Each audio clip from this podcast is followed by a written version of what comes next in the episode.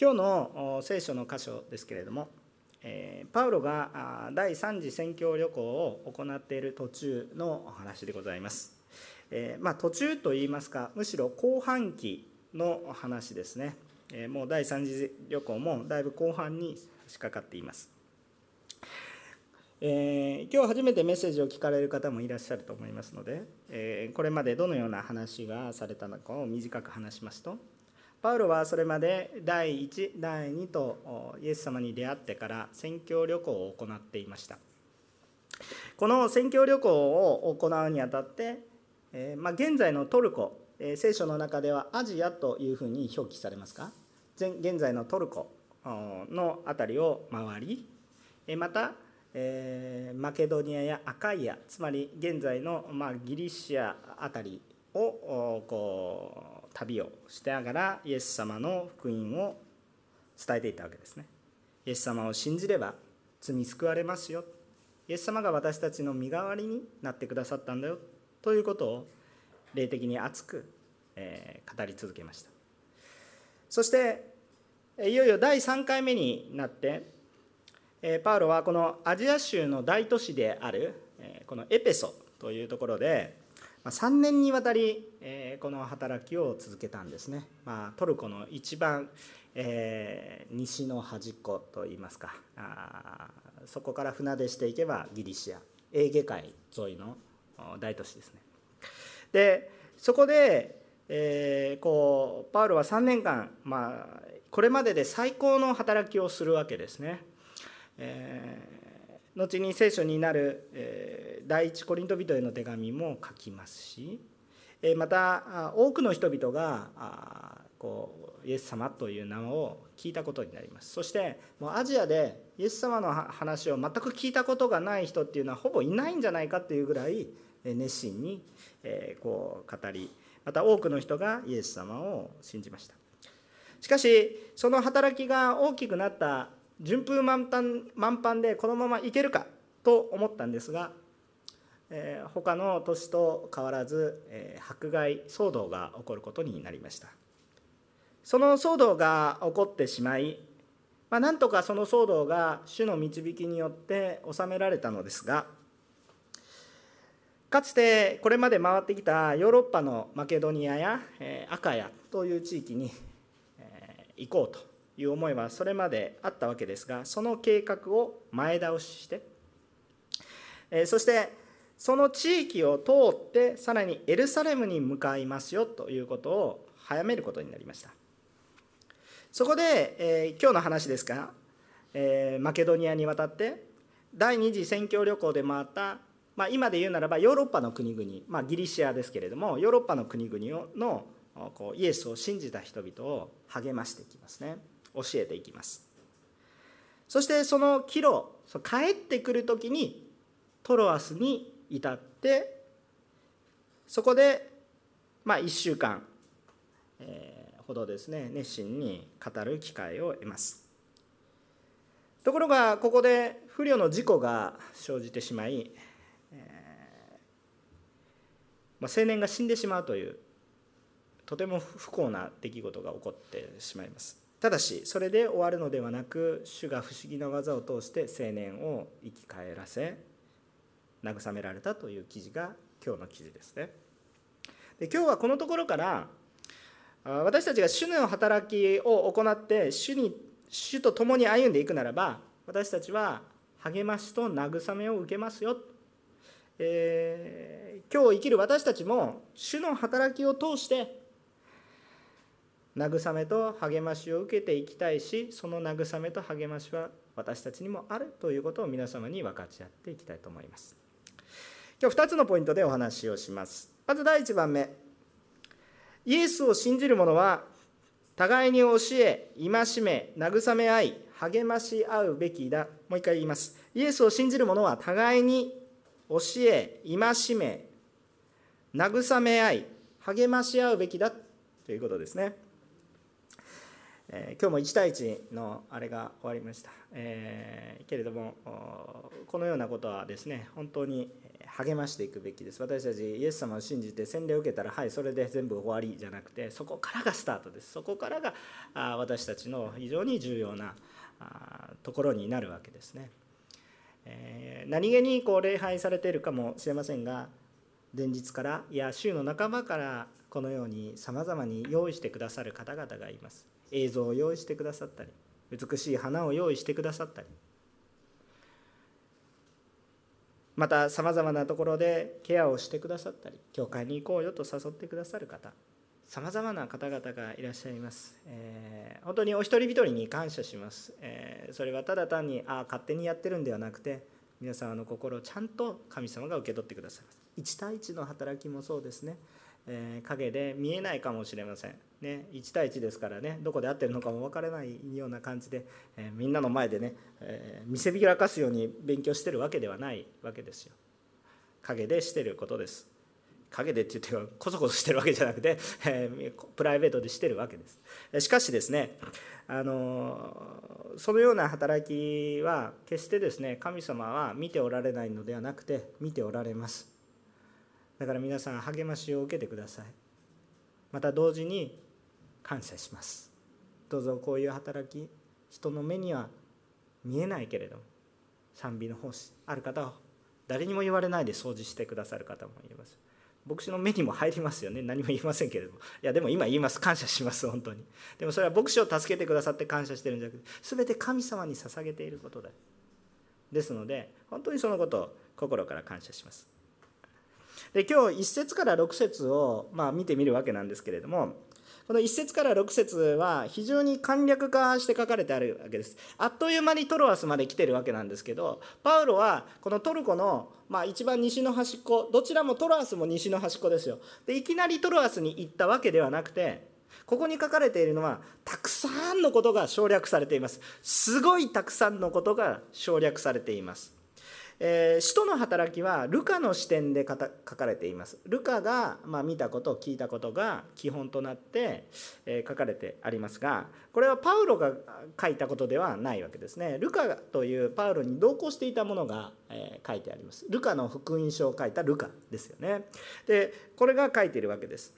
だからいろんなところが省略されているわけですけれどもじゃあ皆さんこの間を埋めていくものは何か知ってますか？これがパウロの視点で書かれたものがあるんです。パウロの視点で書かれたものは何ですかって言ったらこういう、ね、使徒の働きみたいなのがあるんですかって言ったらありません。パウロが書いたのは何ですか？手紙ですね。でその手紙の中に、えー、今日パウロがどのようにたどっていったんだというヒントがたくさん散りばめられていますが意識をして読まなければちょっとわからないと思います。なのでそのことを少したどりながらこの省略されているところを思います。あ見ていきます。パウロはまずエペソというところから南の、えー、えっと、西のトルコの西の南なんですね、えー、若干南側にあるエペソというところから北側にあるトロアスというところここも港ですね。第二次宣教旅行の時に初めてヨーロッパに行ったのはトロアスから行ったわけです。だからこのトロアスまで一度行きました。そんなこと書いてあるんですか？最後にトロアスに来たって書いてあるじゃないですか？6節ということなんですけれども。なぜ一回トロアスに行ったか分かるのかって言ったら聖書を開いていただきますが第2コリント人への手紙の2章13 12節から13節をお分けください。コリント人への手紙の第 2, 2章の12節から13節、えー、というところを、えー、お分けいただきましょう。えー、コリント人への手紙第2の2章12節から13節。第2コリントですよ。2章の12節から13節ですね。ゆっくりちょっとお読みします。このように書いてあります。えー、私がキリストの福音を伝えるためにトロアスに行った時主は私のために門を開いておられましたが私は兄弟テトスに会えなかったので心に安らぎがありませんでしたそれで人々に別れをつけてマケドニアに向けて出発しましたとこう書いてあるわけですね。えー、これは後にコリント人への手紙第2が書かれるわけなんですけれどもその時にコリントの人々に向かって今私はどこにいますよということをま書いていたようなそういう節です。第一コリント人への手紙はエペソで書かれています。ですから人々がコリントの人がパウロの到着を待っているんですね。でこのトロアスというところでどうやら先に派遣したテトスという弟子と出会う合流してそしてもう一回向かう予定だったんですけれどもテトスとは合流できなかったようですね。今みたいにね今どこ？みたいなね感じで電話できないですよ。この文化ね、あの約束破りを増やしたと思うんですけど私はね。あの昔はここに会えない。会えなかったらどうしよう。ポケベルか？みたいな。ポケベルもない時はどうしようってひたすら待つとか言ってね、えー、よくそこでドラマが繰り広げられたと思うんですけれども。でも皆さんどちらかというとちゃんと時間を守ったと思うんですね、えー、ところが最近は、まあ、遅れていっても電話一本みたいな感じの 世界になってしまったのでよくないかなと思ってはいるんですけれども。あしかし当時はもうそういうレベルの話ではありませんね。もうとにかく会おう。でも会えるか会えないかは行かないとわからないというそういう時代ですよね。で行ったんですけど会えなかったんですよ。で会えなかったのでまあパウロの心はやっぱりこうマケドニアもしくはコリントに向いていたわけなんです。なんでですかというと先にテトスに手紙を授けて送っていたということが分かるからです。でそのコリント人への手紙は皆さんぜひ読んでいただきたいんですが読んでいただくと厳しい内容が書かれてあります。だからパウロとしては気になるわけですよ。気になるわけ。どういうふうにコリントの人たちは過ごしてるか。その手紙を読んで傷ついていないだろうか。ね。自分で実際に行って話していればケアをしたり厳しいことを言ってもケアすることができますが厳しいことを言ってもケアすることはできません。これで信仰に挫折する人はいないだろうか。いろんなことを考えたと思いますね。牧会者の心ですね。でだから心に平安がないわけなんですね。なのでパウロはトロアスで長い時間滞在するんじゃなくてそこは経由地としてもうただ通過点。そしてすぐにこうマケドニアに向かったようです。で第一次宣教旅行と同じようにマケドニアから向かった先はピリピですね。ピリピに至ります。さあこの時の様子が書かれてあります。第2コリント人への手紙の7章の5節から8節。第2コリント人への手紙の7章の5節から8節。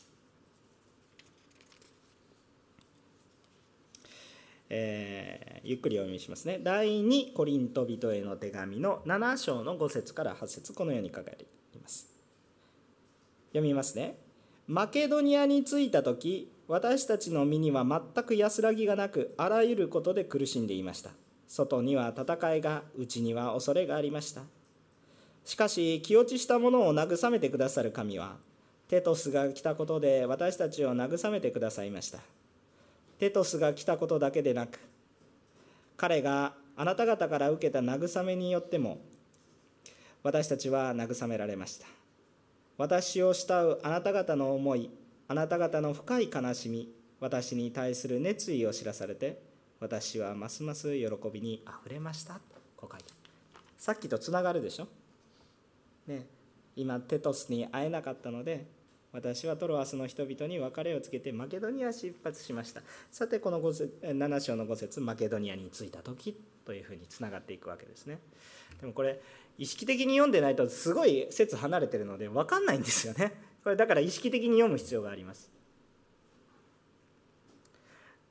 つまりパウロはですねピリピにようやく着いたんですけどいろんなことで苦しんでるわけです。考えてみるとピリピでも確かに迫害があったんですね違法人から迫害を受けたわけです。ねそういうことが恐ろしかったということだけではなく、まあ、それも若干あったかもしれませんね。でも一方ではコリント人への手紙第一を書いていて厳しいことも注意も書いてるわけです。励まし励ましっていうのは単に頑張りましょうって言ってるだけじゃなくて訓戒や教えというものも励ましに入りますよね。しっかり教える。これも励ましになる。厳しいことを言われる。しかしそれが励みになる。そういうこともあります。でもこれは本当に関係性がないと難しいことですね。関係性がないのに厳しいことだけ言っていればもう本当に何て言うか害をなす人みたいな感じですね。しかしその中で人々とたくさんの交わりコリントでは長い時間を過ごしました。ですのでそこにおいて本当にこう、まあ、まあ、父親のような気持ちを持って訓戒していったわけです。しかしその結果が気になります。で着いたんです。テトスとも会えませんでした。で着いたんです。テトスはどうなっただろう。迫害されて殉教していないんだろうか。さまざまな心配があります。うちには恐れがあった。パウロは告白してるわけです。そして外には戦い。これは迫害との戦い。霊的な戦い。偶像との戦いがあふれています。何かこう平安のあるような状況。もちろん神様だけは平安ですけれども御言葉は平安ですけれども状況としては安心できるような状況は何一つない。そういう状況でこのピリピに着くマケドニア州のピリピですね着いたわけです。ところが神様はここでテトスと合流させます。別れていた友と再会させる。再会の喜びですね。慰めを受けるわけです。気落ちしてたわけです。パウロは正直に告白しています。いやそんなことありませんって。パウロは素晴らしい方ですって。皆さんが言ってもダメです。パウロ自身が私は内側に恐れがあったと告白してるからです。だから恐れがあったんです。外には戦い。疲れそうです。しかしそこにまたテトスを。しかもこのテトスの報告から何を受けたかというと第一コリントの手紙でコリントの人たちがますます強められた悔い改めたそして神に従っていってるという報告を受ける。もちろん他の問題も報告を受けるんですけれどもしかしまずはこのコリントの手紙に肯定的な反応をしてくれたというこの励ましを受けるわけです。それを受けた時にあ誰が一番励まされたんですか？この場所で。もちろんテトスも励まされてますけどパウロが一番励まされてますよ。パウロ励ましに行ってるんじゃないですかって思うんですけどいやむしろ励まされてるんですよ。ね、この励ましてる人によって励まされてるんですよ。皆さんねあの海外選挙今ちょっとコロナウイルスで行けないですけどぜひ行ってみてください。あのもちろん励まされるために行ったら目的間違ってますからうまくいかなくなると思いますけれども励まそうと思っていくんですそうすると結果として私自身も励まされます信仰が強くなります。本当ですよ。でも目的を間違ってはいけません。励ましに行くんです。わかりますか？目的は間違ってはいけません。でもそのようにしてこう励まされていくわけですね。でこのパウロがこのピリピにいる時にこの第二コリント人への手紙が書かれていきます。でここまでが今日読んだ「使徒の働き20章の」まあ、一節 なんですよ。むちゃくちゃ省略されてるんですよね。ルカはこのことをねまあ見てないと言いますか、まあ、聞いただけだから。だからこれ省略されてる。でここまで壮大なストーリーがあったんですけど省略です。でもパウロはちゃんとこれを告白してます。でここから2節なんですけれどもでその地方を通り多くの言葉を持って弟子たちを励ましギリシアに来てと2節には書いてありますね。でパウロはこの地方を回ったとありますからこの地方の辺りを伝道していたついでに行く道中周りをぐるぐる速やかく渡ってただ新しい、あこうただ今まで、えこう教えてきたところを励ますだけじゃなくてちょっと伝道したことも書いてあります。ちょっと今日は時間の関係で読みませんがローマ人への手紙の15章の19節には書いてそのように書いてあります。ローマ人への手紙の15章の19節です。まあ皆さん後でちょっとメモって押さえておいてください。ちょっと省略します。でまあ、得てしてこういうところいろいろ伝道しながらようやくですねギリシアに到着したと3節では書いていますね。あ2節でギリシアに来てと書いてありますね。でギリシアに来て3ヶ月、えー、滞在します。でどうしてその時に先ほどローマ人への手紙をかいあの話をしたかってこのギリシアつまりこのギリシアと言っているのはコリントのことなんですがコリントのことなんですが赤やのコリントのことですがこの3ヶ月の間におそらくローマ書を書いたと言われています。パウロはこの時ローマには行っていませんがこの時にローマ書を書いています。会ってない人たちにこのイエス様の話をするので非常に神学的です。基本が書かれて福音とは何か。どうやって救われるのか。っていう基本的なことが書かれてあるんです。だからローマ書を見ると今日の私たちの信仰生活の基本です。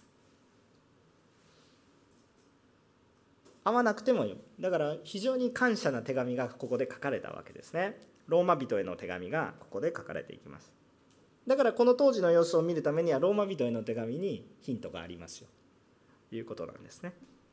でもう一つねあのこうパウロはね、えー、こうコリントの手紙とかいろんなことを書いている目的があります。それは一つは何かって言ったら違法人教会は比較的ね裕福なんですよ。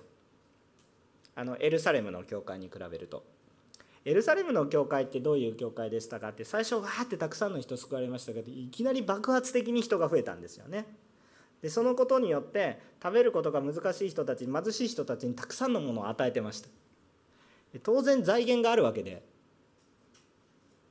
しかも当時のエルサレム教会はどうだったんですかってユダヤ人から迫害されてみんなちりぢりバラバラになってまだ教会はありましたけれども当然楽な状況ではないことは分かりますよね。大っぴらにビジネスをして儲かってます。でも私はクリスチャンなんですっていうことをしたらもう思いっきりユダヤ人から迫害の的だったんです。だから非常に貧しい中でもしかし多くの人たちが集まっていたという状況です。しかし違法人の教会はこれまで商売をしていた人たちがあこれが本物だと思って立ち返っているわけですからね。エピソードの教会でもそうでしょ？もうこんな5億円もするようなこういう魔術書とかそんな意味がないところでバンバン捨てれることができるほどの人たちがいたわけですよ。だから比較的エルサレムよりは裕福な人たち経済的に裕福な人たちが多かったんです。だからパウロはエルサレムの教会に献金を持っていこうということを考えています。励ましを与えよう。だからそのような話が第一コリント人への手紙も第二コリント人への手紙も出てきます。もしくはローマ書にも出てきます。だからそのようなこう働きをこう考えている。わけですだからパウロは励ましを与えることを考えている。もう一つ考えています。それはお祭りです。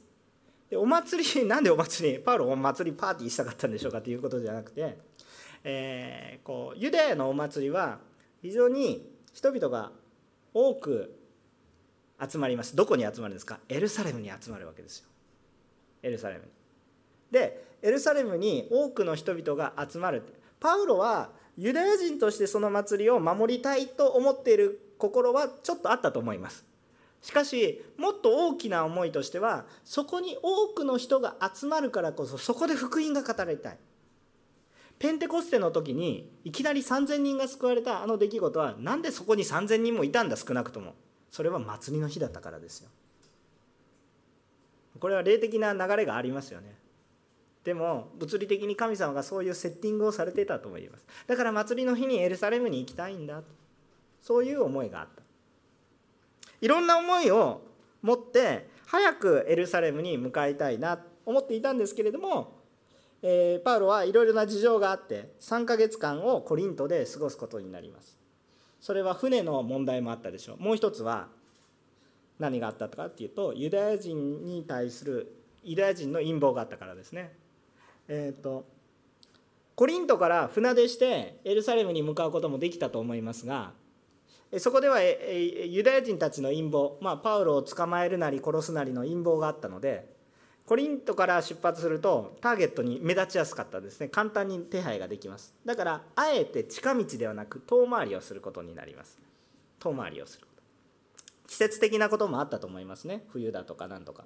でそういうことも旅をするにはやっぱり季節的なことも大きな影響があります。3ヶ月そこにとどまるわけです。しかし出発しますがあえて船航路まあ海路ではなくて船ではなくて陸路を通ってわざわざ北道を戻っていきます。だから赤やからもう一度マケドニアを通って北道を一回戻っていく。そのまま行けば早いんですよ。でもそこは待ち伏せされてるのであえて遠回りをします。遠回りをしてそれぞれ戻っていきます。で戻っていってようやくまたトロアスにも船に乗ってヨーロッパからアジアに向かってトロアスに来ましたというのが6節なんです。すごいたくさんのことが省略されています。ででまあこのトロアスでね行くまでにパウロはたくさんのこの同行者を得てるんです。4節に見てみると、えー、たくさんの同行者が増えている。まあ、前からいたような人も例えばテモテだとかいるんですけれどもアジアでもそしてヨーロッパでも多くの同行者が与えられていってるんです。でこれはどういうことかって言ったらそれぞれの町々に同行者を出してね捧げ物をして送り出すほどの力がだんだんとこう各教会についていった。各町々の教会につまり教会が成長していたっていう証拠なんですね。だからこのことを通してもパウロは励ましを非常に受けたでしょ。うそしてようやくトロアスに至ります。でトロアスでは6節なんですけど私たちは種なしパンのあ祭りの後にって書いて突然私たちになってるんですけどここでルカが合流してることが分かるんですね。私たちに。で突然詳しくなります。これはルカが実際に見てるからです。分かりますか？省略されてるところはルカが直接見てないところですね。でで私たちはって書いてあるのでルカが直接書いているんですけれども、えっと、このルカがあこの書いてる種まし湾の祭りの後に、まあ、ピリピから船出してってこの種なしパンの祭りって一体何かっていうとこれは、えー、あのイエス様が十字架にかかられた杉越の祭りに関連する一連の祭りの流れの話ですね。まあイコールではないんですけど種なしパンの祭りといったらもうすぐ杉越の祭りと切って切り離せないものですね。ですから本来はこの祭りのの時にもこうつまりイエス様が十字架にかかった時の時期ですよね。ですからこの時期にやっぱりユダヤ人も集まるのでこの時期に、えー、エルサレムに行きたいという思いもあったのかもしれませんが主の御心はそうではなく五巡節の日にということだったんでしょう。しかし、えー、この時の祭りの種なしパンの祭りえー、これをですね、えー、まああのピリピで行った後船出してトロアスに、え、着くということになります。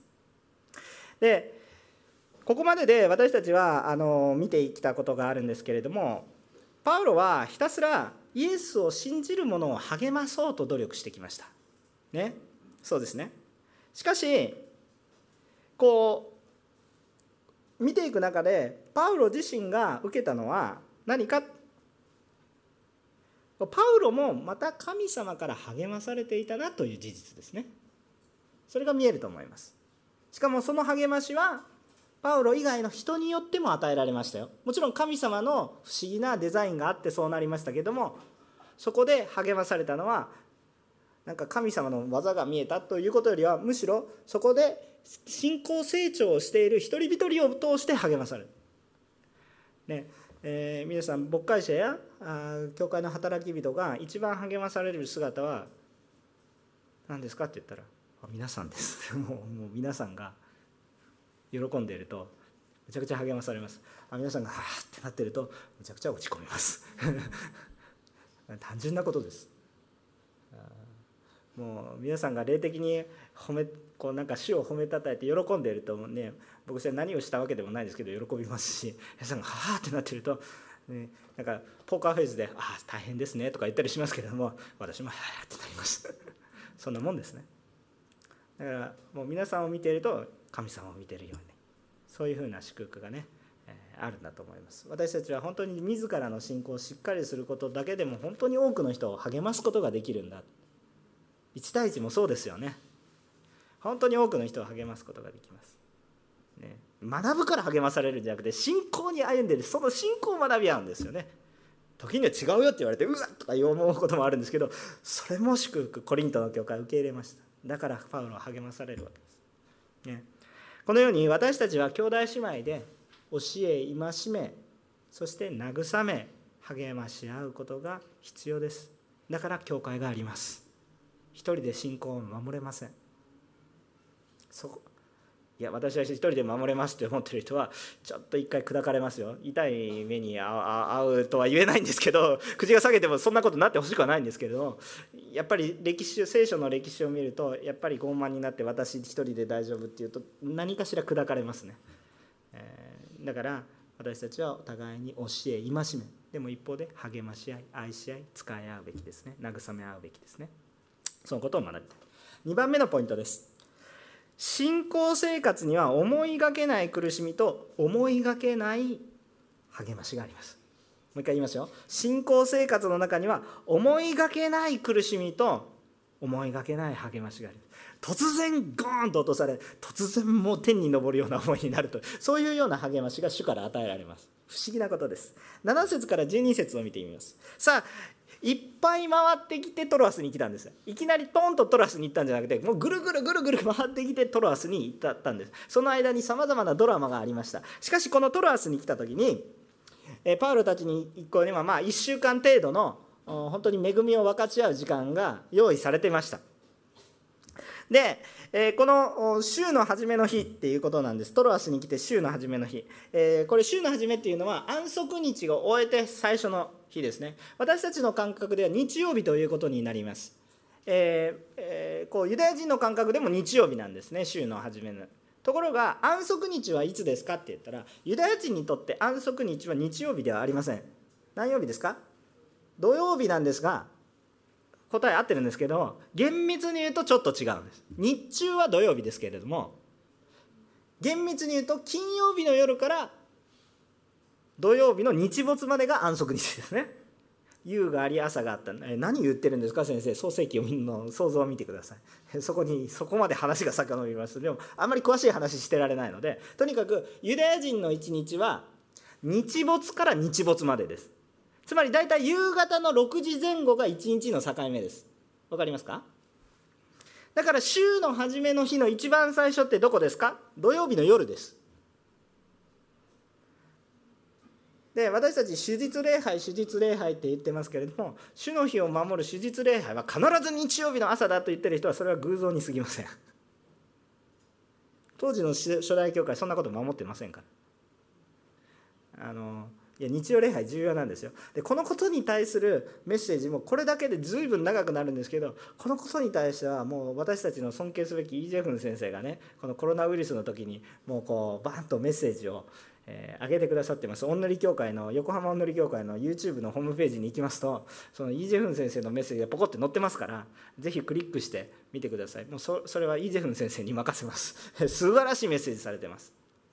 だから今ソウルでは人数を区分するために分散礼拝するために土曜日にも手術礼拝を行っていて日曜日にも手術礼拝を行っています。CGN で毎朝ね、蒼天祈祷されてる、ね、韓国語の蒼天祈祷されてる方もいらっしゃいますけどあ、ね、土曜の朝の蒼天祈祷が放送されないでしょ？それはなぜかというと手術礼拝やってるからなんです。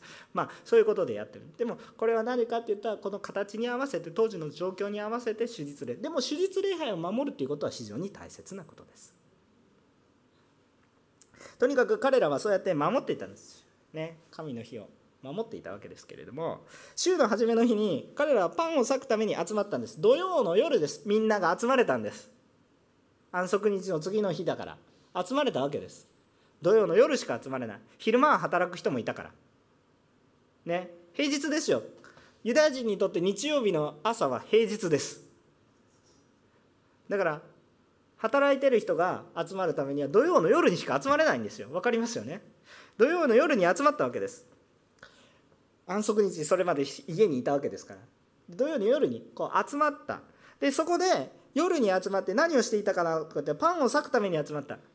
これはつまり生産をするために集まったわけですけどもイエス様が十字架にかかる前に私を覚えてこれをしなさいって言ったことをするんですが当然生産夜に集まって生産だけするわけじゃなくて、まあ、バンバン食べるわけですよ。食事も共にしてそして生産に預かったんです。貧しい人も共に集まって一緒に食事をしたんです。早く教会で食事ができるようになったら嬉しいな。愛産会ができたら嬉しいなと思います。もうちょっと我慢しましょうね。でもその日は必ず来ますから。ね今知恵を持って忍耐しましょう。しかし心で愛産しましょう。でそのようにこうしていたわけでそしてその後にま生産式を行おうとしてたわけですね、えところが一生懸命みんながこう夜に話すんです。でパウロが一生懸命熱弁するんです。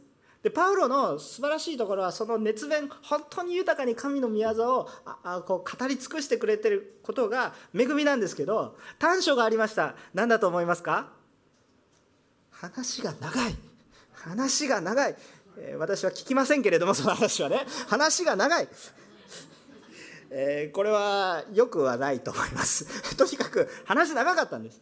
でここで青年がですね窓際に座ってたわけです。腰掛けて座ってたわけです。3階建てもある建物で素晴らしい建物ですね。当時3階建ての建物。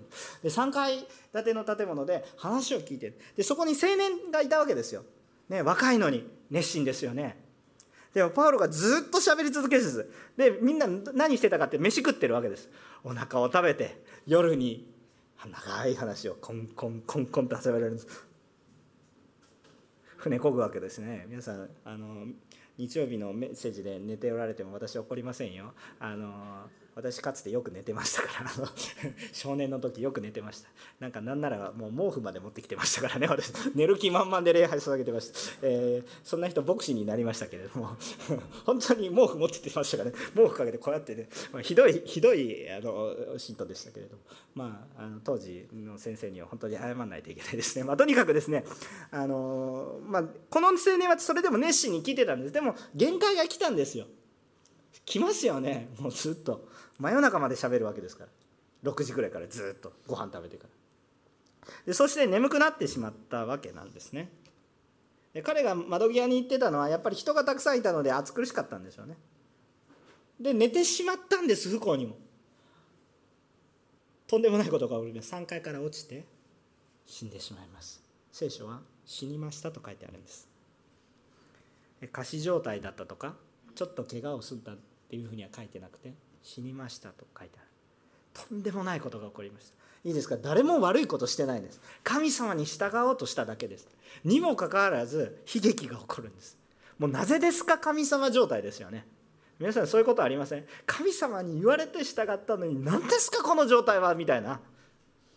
しかも恵みの真っ只中で人死んでしまうみたいな。そういうことが起こりますかって言ったら起こるんですね。なぜでしょうか？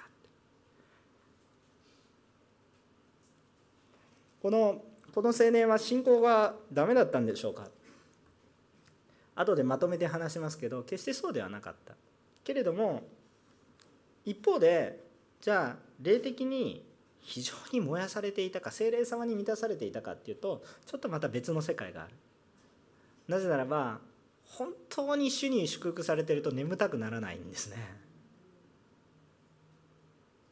えっと、別に眠たく私のメッセージで眠たくなってても私は怒りません。それはもうちょっと牧師に問題があります でもあのそれはそれなんですけれどもしかしでも眠たくなるっていうことは一方で霊的な戦いはちょっと潜んでるんです。例えばイエス様が十字架にかかる前に弟子たちはイエス様から直々に私はもう大苦しんでたまらないと祈ってくれってお願いされたんだけれども3度もやり取りがあったんですけど弟子たちはお腹いっぱい食べて「お腹いっぱいです」みたいな。でこれから気分がいいから外に行きましょう。お酒も入ってますよ。当然ね。お酒も入ってもう気分いいです。ああ気持ちいいなみたいな。ああ夜風気持ちいいな状態ですよ。やばいですよね。その後大体男性がすることは何かって言ったらねググググって寝るわけですでもイエスさんはねもう血の汗を流すような祈りをされているわけなんです。もうお酒が入ってようが関係ないんですよ。もうこう霊的な戦いのど真ん中にいるわけです。ところが弟子たちはお腹いっぱい。でもイエス様から祈れって言われるから祈ろうと思うんですけど寝ちゃう。で何回も言われてまだ寝ているのかって こうイエス様から言われて返す言葉もありませんみたいな状況が聖書に書かれてありますけれども。弟子たちは祈ろうとしたんですよちゃんとね。祈ろうとしたんですけど祈ることがなく眠りこけてる。その時晴天の霹靂です。さあ時が来ましたと。もういいよ時が来ましたって言ってユダの裏切りの場面とそしてイエスが捕まるという場面に突然遭遇していきますね。えー、みたいな。イエス様の教えの中でまどろんでて気持ちよくしていたら突然バーンって晴天の霹靂で突然苦しみがやってくる。寝ていると突然ですね。でもイエス様は祈っていたので整えられていました。だから眠気と戦うっていうことは決してあのこうもう私もそうだろうなと思うんだけれども一方では不思議な霊的な戦いもあるんだということはちょっと頭の中に入れといてください。私たちは霊的にも目覚めそして体もちゃんと動かすべきです。働くべき時にはちゃんと主の働きをするべきなんです。寝ていてはダメなんですね。働くべきであります。ただねこの話で気をつけたいと思うのは何かって言ったら人の力には限界があるということなんです。この青年死んでしまいました。でもパウロが降りていったんです。心配することはない。まだ命がありますって。これ言い訳を言ってるんですか？そうではないんですね。実際にどのように生き返らせたかは分からないんですけどパウロは抱きかかえておそらく祈ったかなと思います。祈りにもならない祈りだったと思いますね。でもまだ命がありますってなんでそんなこと言えたのかなって即死しているのに。これ書いてるのが医者であるルカが書いてあるのか間違いなく死んでますよ。だから死んでるんですけれどもこの人をどういうふうに生き返らせたか聖書は詳しく書いてある。とにかくパウロは降りていってこの身をかがめて抱きかかえたんですよ。どういうふうに抱きかかえこうやって起こしたんじゃなくてもうこうかぶさっていたのかよくわからないんですけれどもそのような思いですね。パウロ自身もあ自分が話長すぎたと思ったんでしょ。でもそれでややると生き返るから命がまだありますっていう話になって実際に生き返るんです。でその後どうしたと思いますか？いやまあこんなことが起こったから解散しましょうってやったと思いますか？やらないんですよ。何したと思いますか？上がっていって生産式をしてさあ話しましょうって。また長い話をずっとコーンコーンコーンとしていくわけです。いつまで喋るんですか？夜が明けるまで。書いてある通りですね。明け方まで長く語り合って。突然苦しみがあったんですけどそこに主の働きがあって励まされた人たちはそれでもなお励まされて主の働きをしたんです。分かりますか？私たちこういう問題が起こった時にはいやめましょう。それではないんですよね。主によって励まされてそして主の働きを続けていくんです。普通だったらもうもうみんな疲れたから解散しましょうって多分私だったらする可能性が非常に高いんですけどパウロは言って相当恵まれてますね。もうパウロは言ってはいじゃあ続けましょうって言って話すんですね。すごいですね。皆さんついていきますか？でもそれについていくほどの恵みがあったんです。私たちの教会にやはりそれそういう熱気が必要ですね。リーゾナブルあの信仰はリーゾナブルでスマートにさっぱりとかっこよく進むものではありません。